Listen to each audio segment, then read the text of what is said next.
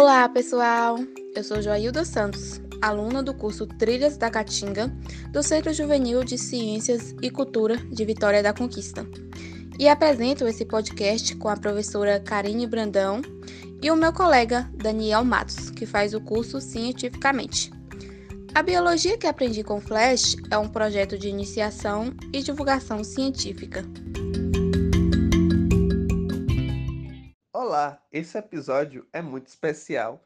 Ele tem como tema principal as emoções, e é justamente o que estamos estudando no curso cientificamente. Na série, o meta-humano controla a emoção das pessoas. A gente sabe que a forma como ele age é ficção, mas tem muita coisa interessante que podemos aprender com esse episódio, como a neurobiologia, psicologia e o autoconhecimento. Como fã de Star Wars, adorei a referência que Cisco faz sobre o mestre Yoda. Raiva, ódio, agressão. Almejar essas coisas, um Jedi não deve. Isso mesmo, Daniel. A emoção predominante nesse episódio foi a raiva, Claro, um meta-humano queria roubar um banco e cometer crimes. Incitar a raiva nas pessoas é uma ótima distração. A pessoa fica fora de si e não atrapalha em seu crime. Eu fiquei curiosa com relação a como um acidente com o acelerador de partículas desenvolveu essa habilidade meta-humana nele. Todos os episódios anteriores mostraram como aconteceu e esse não. Mas é difícil explicar isso até para a ficção. Emoção é algo inato do ser humano. Todos temos. É algo que emerge e, na maioria das vezes, nos protege. Você sabe o que é emoção? Podemos realmente controlar as emoções em nós e nas outras pessoas? Emoção é uma palavra que deriva do termo em latim emotioner, cujo significado é mover para fora, promover uma grande agitação que leva algo do interior para a superfície. As emoções possuem estímulos para se manifestar. Por exemplo, quando você sente o cheiro da sua comida favorita, que faz com que você se lembre da sua infância, tende a deixar a felicidade aflorar. Assim como quando está com pressa e se depara com um trânsito parado, pode sentir raiva. Contudo, deve ficar claro que a experiência vivida diante de uma emoção é diferente de pessoa para pessoa. O que desperta alegria para um indivíduo pode desencadear tristeza para o outro. É importante esclarecer também que emoções não são o mesmo que sentimentos. Quando a pessoa tem duas ou mais delas coexistindo, tem a geração de um sentimento. Por exemplo, de uma combinação de emoções, como alegria e confiança, resulta no sentimento do amor. O papel das emoções em nossas vidas é nos ajudar a desenvolver e gerir sentimentos de uma maneira geral. Sem elas, não sentimos amor pelas pessoas que nos rodeiam, raiva em situações de perigo, nojo, que pode nos livrar de um envenenamento, ou medo, que nos defende de alguma ameaça ou perigo, tristeza quando perdemos alguém. Ou felicidade por alguma coisa que conquistamos. Antes de entender que um meta-humano influencia nas emoções das pessoas, a doutora Caitlin traçou a hipótese de que uma neurotoxina poderia ter atingido as pessoas e desencadeado uma raiva incontrolável. Uma neurotoxina é uma substância tóxica que inibe, danifica ou destrói os tecidos do sistema nervoso, especialmente os neurônios, as células condutoras do sistema nervoso central do nosso corpo. Essas substâncias podem estar presentes em pesticidas organofosforados, chumbo e cádio, presentes em equipamentos eletrônicos. Mercúrio que pode ser adquirido pelo consumo de peixes, floretos e aspartame em adoçantes, metanol em refrigerantes diets, entre outras substâncias químicas utilizadas pela indústria. Sim, a neurotoxina é um tema bem complexo Existem bactérias que produzem neurotoxina. Não temos como nomear neurotoxinas que afetam as emoções diretamente, mas essas substâncias afetam principalmente no aumento da irritabilidade. Inclusive, na vida real, não existe meta-humano que, ao olhar com a cor do olho vermelho, deixe a pessoa com raiva. Mas uma contaminação com as substâncias neurotóxicas podem sim contaminar milhares de pessoas. esse episódio está muito interessante. Já elegi o meu predileto da primeira temporada do Flash. Muita informação legal. Uma das cenas que mais me chamou a atenção é a doutora Caitlin falando que fez uma tomografia para detectar emoções no cérebro. Gente, isso é mesmo possível? Ao mostrar as imagens do cérebro, ela fala em centro de emoções do cérebro e a área que controla as funções de limitações de emoções. Tipo, regular momentos de raiva. Vamos entender isso por partes.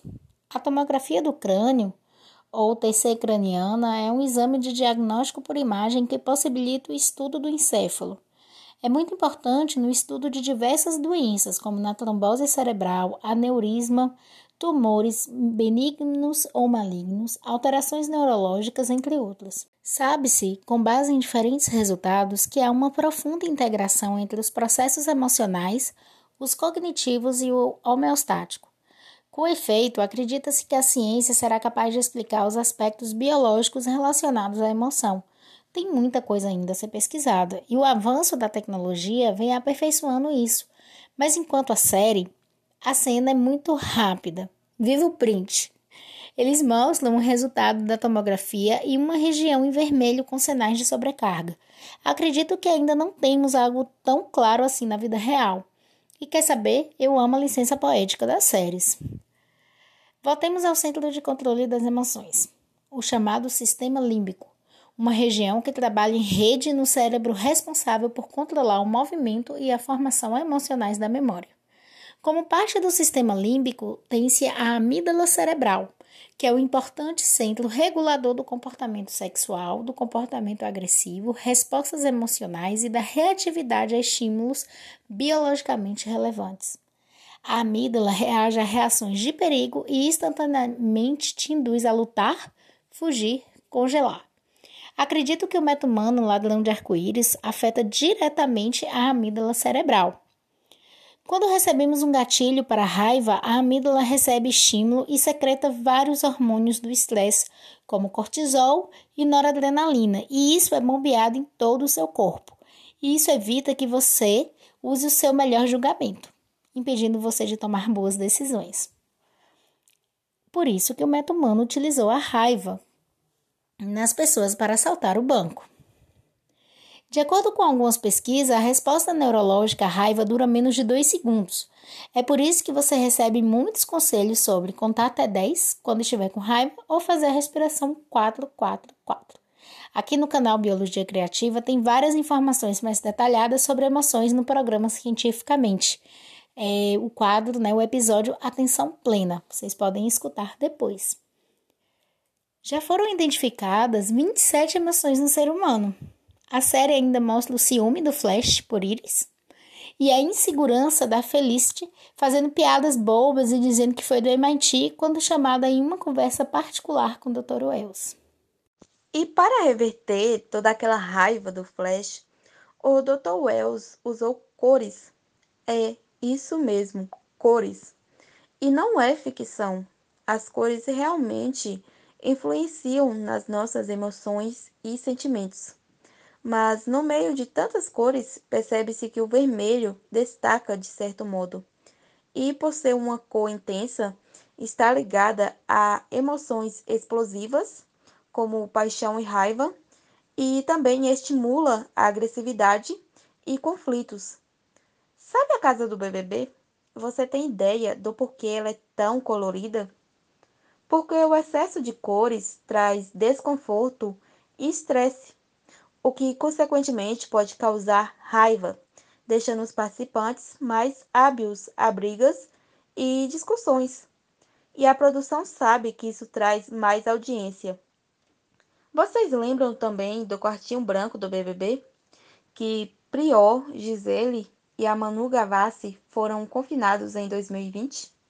Onde eles só sairiam de lá se alguém desistisse do programa apertando o botão ou se o indicado por eles ao paredão fosse eliminado do reality. Foi uma forma de castigo que consistia em permanecer por horas dentro de um cômodo simplista, todo branco, com apenas alguns móveis brancos também, e apenas um botão ao centro, vermelho. O que pouca gente sabe, entretanto, é que em alguns países do mundo, uma versão mais radical do quarto branco é utilizada como forma de tortura e por mu muitos é dita como uma das ferramentas mais cruéis da tortura moderna. Esse método já foi utilizado em países como Irlanda, Estados Unidos, Venezuela, Irã. E segundo os depoimentos de sobreviventes da tortura, em algumas ocasiões até mesmo a comida é branca, arroz. Vamos entender um pouco mais sobre esse quarto branco? O que parece ser apenas um simples castigo do jogo pode trazer complicações para a saúde física e principalmente mental dos participantes. Dentre elas, prejudicar o sono, que é essencial.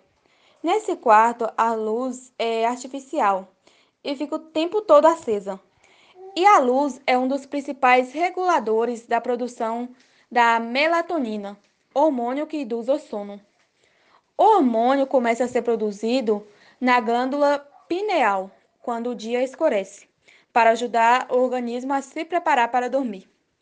O cérebro sabe se é dia ou noite pela luz, que entra nos olhos, passando pelo hipotálamo, região que regula os ritmos do cérebro. Esse processo estimula a glândula pineal, que produz a melatonina. Sendo assim, a luz dificulta o sono, já que o escuro facilita a produção do hormônio. No mas, o confinamento dentro de outro confinamento com luz artificial em um quarto branco e também sem janelas o tempo todo e sem com comunicação externa é totalmente prejudicial à saúde. Permanecer em um lugar trancado por muito tempo pode acarentar um alto nível de estresse. É como se a pessoa estivesse em constante reação de luta, fuga ou congelamento. Nesses casos, ela fica extremamente irritada e não consegue raciocinar direito e pode ficar violenta. Esses são os sintomas que podem surgir devido ao isolamento extremo. Uau, que informações ricas, hein? Só para complementar mesmo, saibam que o sono executa importantes funções, como limpar as impurezas, fixar as memórias, consolidar o aprendizado, processar as informações que tivemos durante o dia, liberar o hormônio do crescimento, o GH, produzido também na fase adulta, sendo responsável nesta fase pela redução da gordura no corpo e o controle de peso. Quem não dorme direito pode sofrer com ganho de peso, já que o GH não está sendo liberado da forma correta. Ah, e uma dica que eu dou para vocês é vocês irem sempre a um lugar verde, no ar livre, pois estudos comprovam que a cor verde e azul traz uma sensação de conforto, paz, sossego e tranquilidade. Antigamente, os hospitais eram brancos, porque achavam que transmitia paz, mas estão mudando para o verde. E só de me imaginar deitada numa grama verde, olhando para esse céu azul, já fico cheia de energias positivas.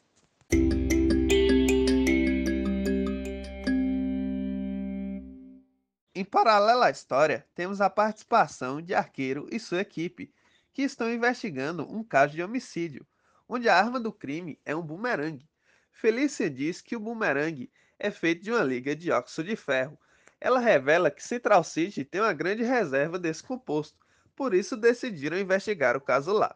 Os óxidos de ferro e os hidróxidos de ácido são de grande difusão na natureza, desempenham um papel importante em muitos processos geológicos e biológicos e são amplamente utilizados por seres humanos, por exemplo, como minérios de ferro, pigmentos catabolizadores, termita e hemoglobina.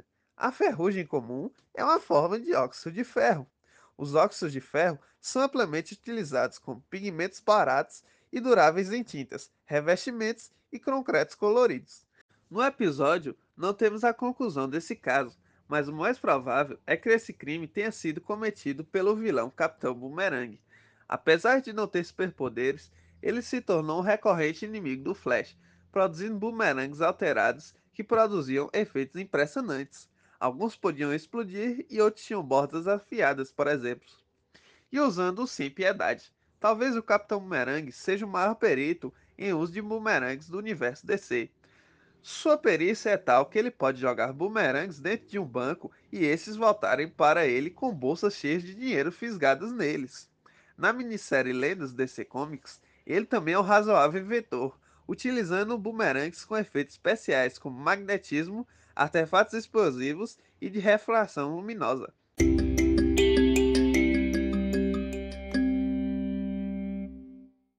O arqueiro ensina Flash que ter habilidade é ótimo, mas precisamos treinar nossa habilidade, ter experiências, observar, nos desafiar, nos conhecer em situações que essa habilidade deve ser testada. O episódio 8 do Flash termina com uma reflexão para Barry Allen. De quanto mais uma emoção é reprimida, maior é a explosão.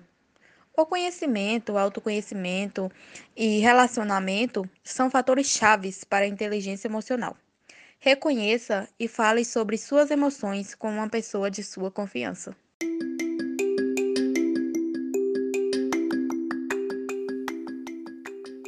Qual é sua habilidade que faz de você único e especial? Já pensou para parar um pouco nisso? Permita se conhecer. E obrigada por ficar até aqui. Esse foi um episódio intenso e cheio de emoções. Até mais!